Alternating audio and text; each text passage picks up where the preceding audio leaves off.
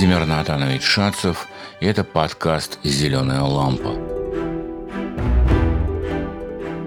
Исаак Эммануилович Бабель. Большую часть жизни он прожил в Советском Союзе. Что за страна такая была? Советский Союз. Я предлагаю поставить этот эпизод на паузу и вместе с родителями разобраться хотя бы в нескольких вопросах. Какая-то была такая война, гражданская. Какие-то годы. Кто такие красные, кто белые. Кто такой Семен Михайлович Буденный. Можете ли себе представить Советский Союз 20-30-х годов 20 -го века? Можете ли вспомнить какие-то даты или события этих двух десятилетий? Известно ли такое имя Максим Горький? Что из его произведений прочитано? Может быть, слышали? А Владимир Маяковский? Можете ли вспомнить его стихи? Несколько строк из них.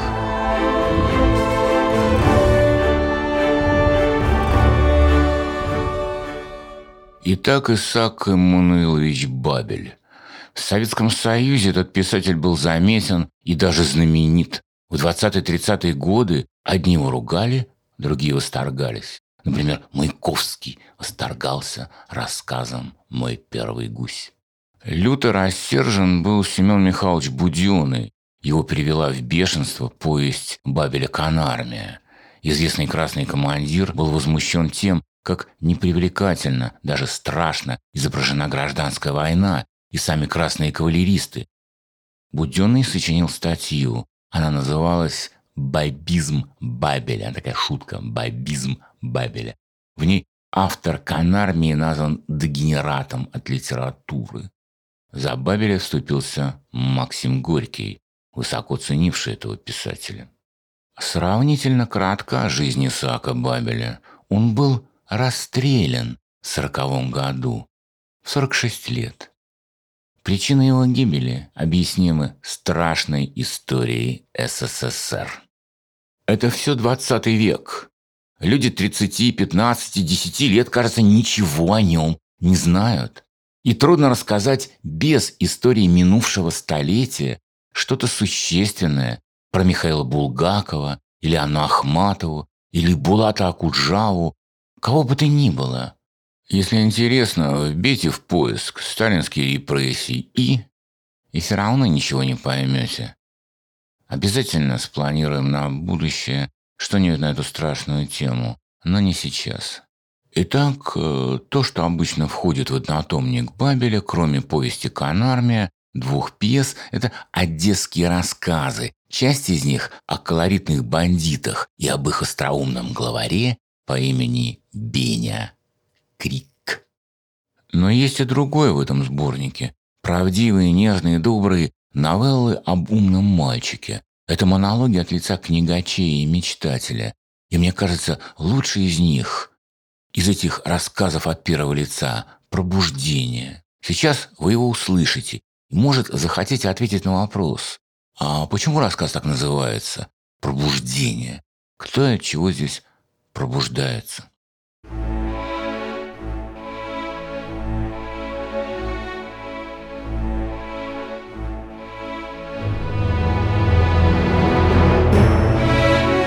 Все люди нашего круга – маклеры, лавочники, служащие в банках и пароходных конторах – учили детей музыке.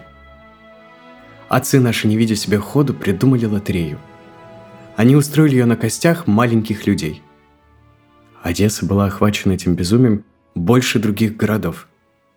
И правда, в течение десятилетий наш город поставлял вундеркиндов на концертные эстрады мира. Из Одессы вышли Миша Эльман, цимбалист, Габрилович. У нас начинал Яша Хейфец. Когда мальчику исполнилось 4 или 5 лет, мать вела крохотное, хилое это существо господину Загурскому. Загурский содержал фабрику вундеркиндов, фабрику еврейских карликов кружевных воротничках и лаковых туфельках. Он выискивал их в молдаванских трущобах, в зловонных дворах старого базара. Загурский давал первое направление Потом дети отправлялись к профессору Ауру в Петербург. В душах этих заморышей с синими раздутыми головами жила могучая гармония. Они стали прославленными виртуозами. И вот, отец мой решил угнаться за ними. Хоть я и вышел из возраста вандеркиндов, мне шел 14 год, но по росту и хилости меня можно было сбыть за восьмилетнего. На это была вся надежда. Меня отвели к Загурскому. Из уважения к деду он согласился брать по рублю за урок. Дешевая плата. Дед мой, Леви Ицхок, был посмешище города и украшение его. Он расхаживал по улице в цилиндре и в опорках и разрешал сомнения в самых темных делах. Его спрашивали – что такое гобелен? Отчего якобинцы предали Робеспьера? Как готовится искусственный шелк? Что такое кесарево сечение? Мой дед мог ответить на эти вопросы. Из уважения к учености его и безумию Загурский брал с нас по рублю за урок. Да и возился он со мной, боясь деда, потому что возиться было не с чем. Звуки ползли с моей скрипки, как железные опилки. Меня самого эти звуки резали по сердцу – но отец не отставал. Дома только и был разговор о Мише Эльмане, самим царем, освобожденным от военной службы. Цимбалист, по сведениям моего отца, представлялся английскому королю и играл в Букингемском дворце. Родители Габриловича купили два дома в Петербурге. Вундеркинды принесли своим родителям богатство. Мой отец примирился бы с бедностью, но слава была нужна ему – «Не может быть!» – нашептывали люди, обедавшие за его счет. «Не может быть, чтобы внук такого деда...» У меня же в мыслях было другое. Проигрывая скрипичные упражнения, я ставил на пепитре книги Тургенева или Дюма, и пиликая пожирал страницу за страницей. Днем я рассказывал небылицы соседским мальчишкам, ночью переносил их на бумагу. Сочинительство – было наследственное занятие в нашем роду. Леви Ицхок, тронувшийся к старости, всю жизнь писал повесть под названием «Человек без головы». Я пошел в него.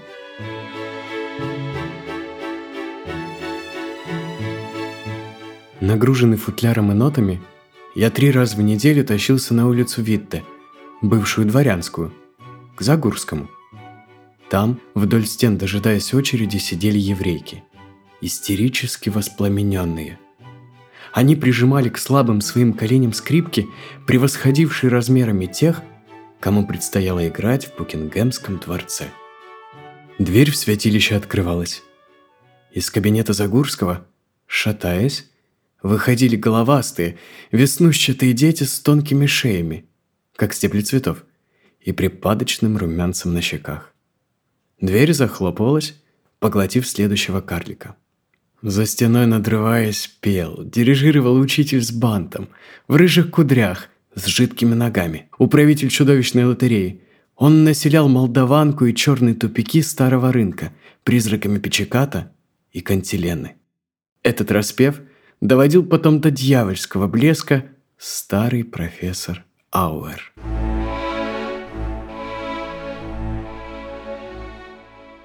В этой секте мне нечего было делать. Такой же карлик, как и они, я в голосе предков различал другое внушение –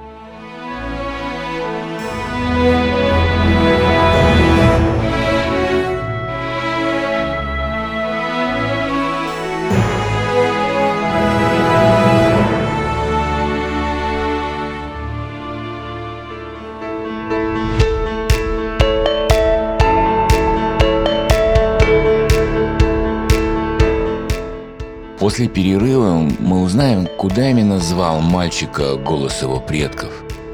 А пока антракт и важная информация. Итак, первый сезон «Зеленой лампы» задумывался как пробный. Дело в том, что для каждого из нас участие в проекте – новый, захватывающий опыт.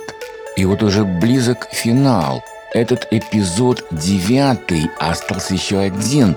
Приходит время итогов, итогов нашего эксперимента и время размышлений о перспективах. Вы знаете, мы сильно вложились в эту нашу зеленую лампу, сотни часов труда, сотни тысяч рублей своих средств, но мы все-таки не выманиваем денежку. Просьба о помощи, она есть, но иная. Расскажите о нас своим знакомым, в том числе учителям и журналистам. Оставьте отзыв на нашем сайте lampa.fm и там в разделе «Помочь» инструкция о том, как это сделать.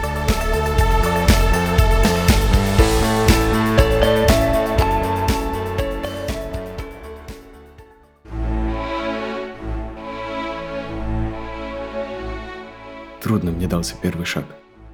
Однажды я вышел из дому, навьюченный футляром, скрипкой, нотами и 12 рублями денег, платы за месяц учения. Я шел по Нежинской улице.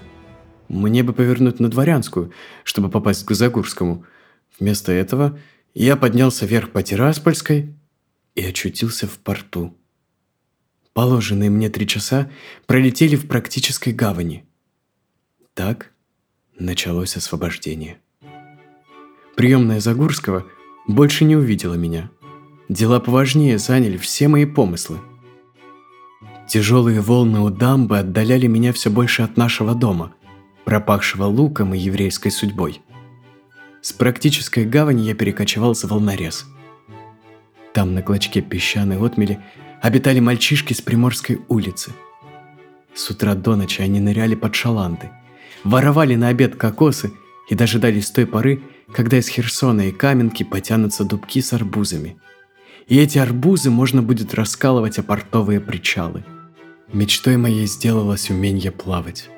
Стыдно было сознаться бронзовым этим мальчишкам в том, что, родившись в Одессе, я до 10 лет не видел моря, а в 14 не умел плавать. Как поздно пришлось мне учиться нужным вещам. В детстве – Пригвожденный книгам, я вел жизнь мудреца. Выросши, стал лазать по деревьям. Умение плавать оказалось недостижимым. Водобоязнь всех предков, испанских раввинов и франкфуртских менял, тянула меня ко дну. Вода меня не держала. Исполосованный, налитый соленой водой, я возвращался на берег, к скрипке и нотам. Я привязан был к орудиям моего преступления и таскал их с собой. Борьба раввинов с морем продолжалась до тех пор, пока надо мной не жалился водяной бог тех мест, корректор одесских новостей Ефим Никитич Смолич. В атлетической груди этого человека жила жалость к еврейским мальчикам. Он верховодил толпами рахитичных заморышей. Никитич собирал их в клоповниках на Молдаванке, вел их к морю зарывал в песок, делал с ними гимнастику, нырял с ними, обучал песням и, прожариваясь в прямых лучах солнца, рассказывал истории о рыбаках и животных. Взрослым Никитич объяснял, что он натурфилософ. Еврейские дети от истории Никитича помирали со смеху. Они визжали и ластились, как щенята. Солнце окропляло их ползучими веснушками, веснушками цвета ящерицы – за единоборством моим с волнами старик следил молча сбоку. Увидев, что надежды нет и что плавать мне не научиться, он включил меня в число постояльцев своего сердца. Оно было всегда тут с нами. Его веселое сердце никуда не заносилось, не жадничало и не тревожилось. С медными своими плечами, с головой состарившегося гладиатора – с бронзовыми, чуть кривыми ногами, он лежал среди нас за волнорезом, как властелин этих арбузных керосиновых вод. я полюбил этого человека так, как только может полюбить атлета мальчик, хворающий истерией и головными болями. Я не отходил от него и пытался услуживать. Он сказал мне, «Ты не суетись, ты укрепи свои нервы, Плавание придет само собой. Как это так вода тебя не держит? С чего бы ей не держать тебя? Видя, как я тянусь, Никитич для меня одного из всех своих учеников сделал исключение. Позвал к себе в гости на чистый просторный чердак в циновках. Показал своих собак, ежа, черепаху и голубей. В обмен на эти богатства я принес ему написанную мною накануне трагедию. «Я так и знал, что ты пописываешь», — сказал Никитич. «У тебя и взгляд такой. Ты все больше никуда не смотришь». Он прочитал мои писания, подергал плечом, провел рукой по крутым седым завиткам, прошелся по чердаку. «Надо думать», — произнес он в растяжку, замолкая после каждого слова, «что в тебе есть искра Божия». Мы вышли на улицу. Старик остановился, силой постучал палкой о тротуар и уставился на меня. «Чего тебе не хватает? Молодость не беда. С годами пройдет. Тебе не хватает чувства природы». Он показал мне палкой на дерево с красноватым стволом и низкой кроной. «Это что за дерево?» Я не знал. «Что растет на этом кусте?» Я и этого не знал. Мы шли с ним сквериком Александровского проспекта. Старик тыкал палкой во все деревья. Он схватывал меня за плечо, когда пролетала птица, и заставлял слушать отдельные голоса. «Какая это птица поет?» Я ничего не мог ответить. Название деревьев и птиц, деление их народы, куда летят птицы, с какой стороны восходит солнце, когда бывает сильнее роса. Все это было мне неизвестно. И ты осмеливаешься писать? Человек, не живущий в природе, как живет в ней камень или животное, не напишет во всю свою жизнь двух стоящих строк. Твои пейзажи похожи на описание декораций. Черт меня побери, о чем думали 14 лет твои родители? О чем они думали? О протестованных векселях, э, об особняках Миши Эльмана. Я не сказал об этом Никитичу, я смолчал. Дома за обедом я не прикоснулся к пище. Она не проходила в горло. «Чувство природы», — думал я. «Бог мой, почему это не пришло мне в голову? Где взять человека, который растолковал бы мне птичьи голоса и названия деревьев? Что известно мне о них?» Я мог бы распознать сирень. И то, когда она цветет. Сирень и акацию. Дерибасовская греческая улица обсажена акациями. За обедом отец рассказал новую историю о Яше Хейфице. Не доходя до Робина, он встретил Мендельсона, Яшиного дядьку. Мальчик, оказывается, получает 800 рублей за выход. Посчитайте, сколько это выходит при 15 концертах в месяц. Я сосчитал – Получилось 12 тысяч в месяц. Делая умножение, оставляя 4 в уме, я взглянул в окно. По цементному дворику, в тихонько отдуваемой крылатке с рыжими колечками, выбивающимися из-под мягкой шляпы, опираясь на трость, шествовал господин Загурский, мой учитель музыки. Нельзя сказать, что он хватился слишком рано. Прошло уже больше трех месяцев с тех пор, как скрипка моя опустилась на песок волнореза – Загурский подходил к парадной двери. Я кинулся к черному ходу. Его накануне заколотили от воров. Тогда я заперся в уборной. Через полчаса возле моей двери собралась вся семья. Женщины плакали. Бобка терла жирным плечом о дверь и закатывалась в рыданиях. Отец молчал. Заговорил он так тихо и раздельно, как не говорил никогда в жизни. «Я офицер», — сказал мой отец. «У меня есть имение. Я езжу на охоту. Мужики платят мне аренду. Моего сына я отдал в кадетский корпус. Мне нечего заботиться о моем сыне». Он замолк. Женщины сопели. Потом страшный удар обрушился в дверь уборной. Отец бился об нее всем телом, он налетал с разбегу. «Я офицер!» – вопил он. «Я езжу на охоту! Я убью его! Конец!» Крючок соскочил с двери. Там была еще задвижка. Она держалась на одном гвозде. Женщины катались по полу. Они хватали отца за ноги, обезумев он вырывался. На шум подоспела старуха. Мать отца. «Дитя мое», — сказала она ему по-еврейски, — «наше горе велико. Оно не имеет краев? Только крови не доставало в нашем доме. Я не хочу видеть кровь в нашем доме. Отец застонал. Я услышал удалявшиеся его шаги. Задвижка висела на последнем гвозде. В моей крепости я досидел до ночи. Когда все улеглись, тетя Бобка увела меня к бабушке. Дорога нам была дальняя. Лунный свет цепенел на неведомых кустах, на деревьях без названия. Невидимая птица издала свист и угасла. Может быть, заснула? Что это за птица? Как зовут ее? Бывает ли роса по вечерам? Где расположено созвездие Большой Медведицы? С какой стороны восходит солнце? Мы шли по почтовой улице. Бобка крепко держала меня за руку, чтобы я не убежал. Она была права. Я думал о побеге.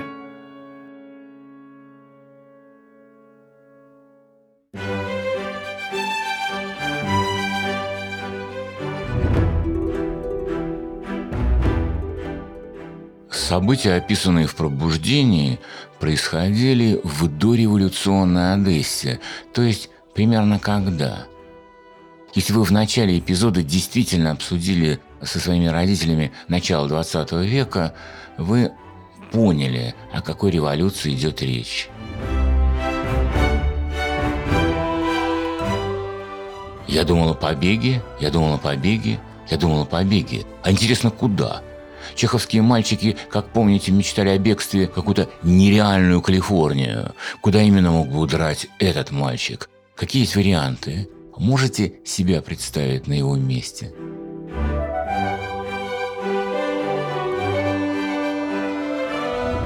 Напоминаю уже прежде заданный вопрос.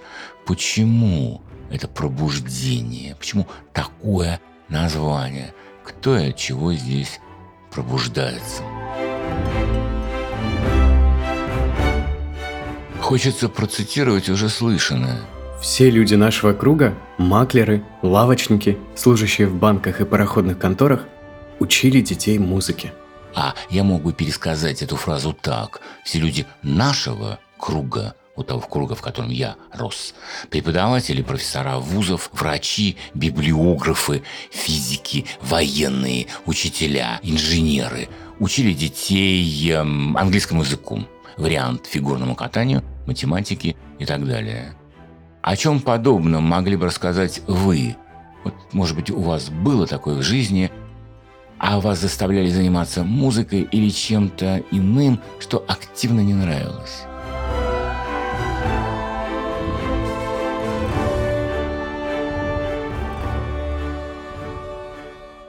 Еще несколько фрагментов, их трудно забыть. Мне видится даже карандашная иллюстрация с подписью к рисунку. Проигрывая скрипичные упражнения, я ставил на пепитре книги Тургенева или Дюма и, пиликая, пожирал страницу за страницей. Так герой Бабеля спасается от скуки обязаловки. Приходилось ли делать что-либо подобное? Что именно? Перечитайте или переслушайте эти задания. Выполните одно из них, если будет желание. А не будет, так не беда. Может, лучше всего было почитать иные вещи Бабеля. Это я только что и сделал. Вот перечитал историю моей голубятни, первую любовь. Настолько там все возвышенно и печально. Это не шутка, а правда, я почти рыдал. Эти истории говорят о таких страшных сторонах жизни, что лучше и не знать. Нет, лучше знать, лучше знать. А вот печальный и поэтический, и слегка комический рассказ в подвале. Возможно, понравится детям.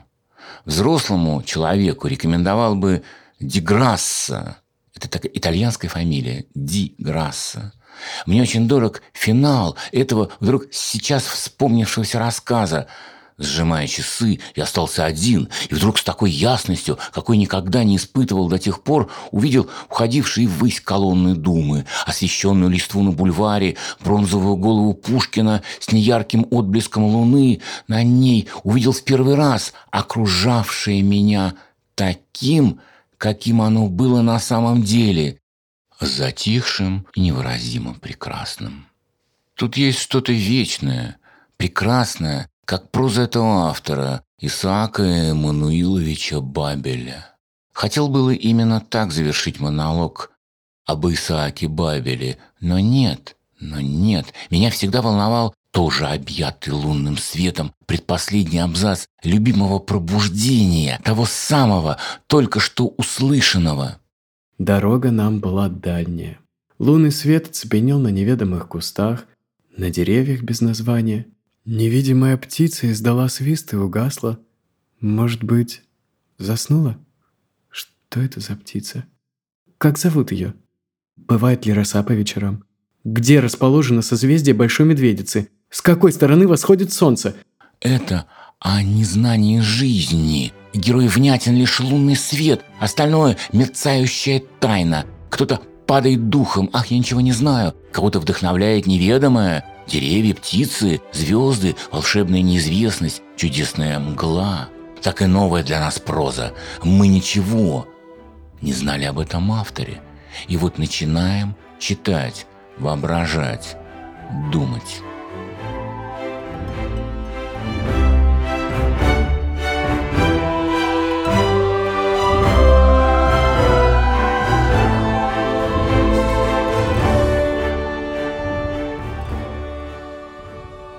Над подкастом работали я, учитель литературы Владимир Натанович Шацев, актер Павел Кружнов, композитор и звукорежиссер Алексей Шманев и администратор проекта Даниил Фрэнк.